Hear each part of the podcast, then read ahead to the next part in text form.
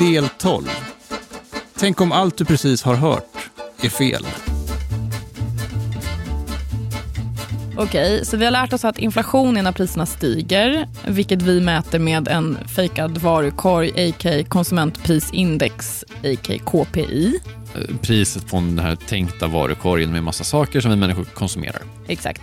Eh, Men så finns det en del människor som menar att det här med stigande priser, det är inte alls inflation, det är effekten av inflation. Det finns en annan äldre definition av inflation.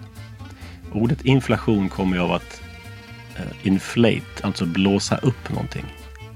Och vad är det man blåser upp då? Jo, det är, det är, man blåser upp mängden pengar som är i omlopp i ekonomin. Det här är Klaus Bernpeintner. Han är ekonom verksam vid Misesinstitutet. Det är en tankesmedja rotad i den österrikiska hyperliberala ekonomiska teorin. Vi ska säga att Klaus syn på ekonomi och inflation den är inte supervanlig, men vi vill ändå visa att det faktiskt går att se på det här på olika sätt. Och han är inte ensam, det är han absolut inte. Att inflation är ett mått på hur snabbt mängden pengar ökar i samhället, det var astronomen Nikolaus Copernicus faktiskt inne på redan för typ 500 år sedan. Gott sällskap ändå, Klaus. Verkligen. Eh, enligt den officiella statistiken så har Sverige nu en inflation på runt 0 procent. Eh, Klaus Bernpeintner eh, pekar dock på att mängden pengar i Sverige har fördubblats ungefär var tionde år. Men det syns inte i det här konsumentprisindexet eftersom att det finns en massa grejer som inte finns med i den här påhittade varukorgen. Typ vadå? Om vi tar ett, ett, ett väldigt konkret exempel så det som inte finns i den här varukorgen det är priset på aktier och priset på fastigheter och bostäder. Så att vi har under många årtionden sett hur priset på fastigheter och aktier har stigit stadigt. Men pris på elektronik, pris på ja, kläder, det har inte rört sig så mycket. Så då konstaterar man att titta, priset på, på kläder, och datorer och, och, och mat, det har inte rört sig så mycket. Vi har ingen inflation. Medan andra delar av ekonomin, de finansiella tillgångar och eh, fastigheter, där har vi haft en enorm inflation. Men det räknar vi inte in i det här talet, KPI.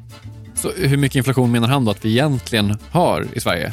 Ja, enligt Klaus grovt räknat typ 10 procent per år. Och precis som alltid så leder den här inflationen till att rika människor med aktier och fastigheter får mer pengar. Medan folk utan aktier som bor i kanske en hyresrätt, de får mindre pengar. Precis, det spär på ojämlikheten i samhället. Och tvärt emot den etablerade bilden så tycker Klaus Bernpeitner att det vore mycket bättre med deflation. Jag gillar fallande priser. Det gör ju att eh, konsumenterna får mer för sina arbetade timmar. Ett sätt att se på det här, vi var inne på det tidigare, det är att det finns en viss mängd pengar i samhället som så här, jagar en viss mängd varor. Populär, en, en viss varas popularitet ökar. Då kommer mer människor vilja ha den. Man, man kan säga att mer pengar jagar den varan. Och det känner säljarna, då kan de höja priset.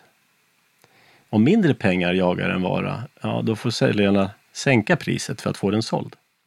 Om man sen tänker sig att vi i samhället hittar på bättre och smartare sätt att producera saker, typ mat, bilar, ja, vad det nu kan vara, så växer ekonomin. Vi kan producera fler varor, men utan att använda mer resurser.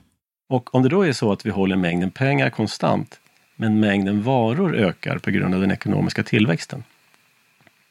Då är det alltså samma mängd pengar som jagar en större mängd varor. Och då faller priserna. Då har vi vad man kallar deflation. Så i en växande ekonomi så är deflation någonting helt naturligt. Det blir så rent matematiskt. Om ekonomin växer och mängden pengar är konstant, då faller priserna. Det här kanske är lite svårt att ta till sig, men, men enligt Klaus Bernpeitner så är det egentligen helt naturligt med fallande priser i en växande ekonomi. Och eftersom priserna faller så kan folk också ta del av den ekonomiska tillväxten eftersom de kan köpa mer grejer för samma lön. Och vem, alltså vem har rätt här då? Ja du Gunnar, vem är det som har rätt? Man kan väl i alla fall konstatera att väldigt många länder i världen strävar efter att ha en viss inflation. Och att Klaus Bernpeitners uppfattning om hur det borde se ut ligger ganska långt ifrån hur verkligheten idag ser ut. Men, det här har vi sagt förut, men det tål att upprepas, ekonomi är inte vetenskap och att många inte tycker som Klaus betyder faktiskt inte att Klaus har fel.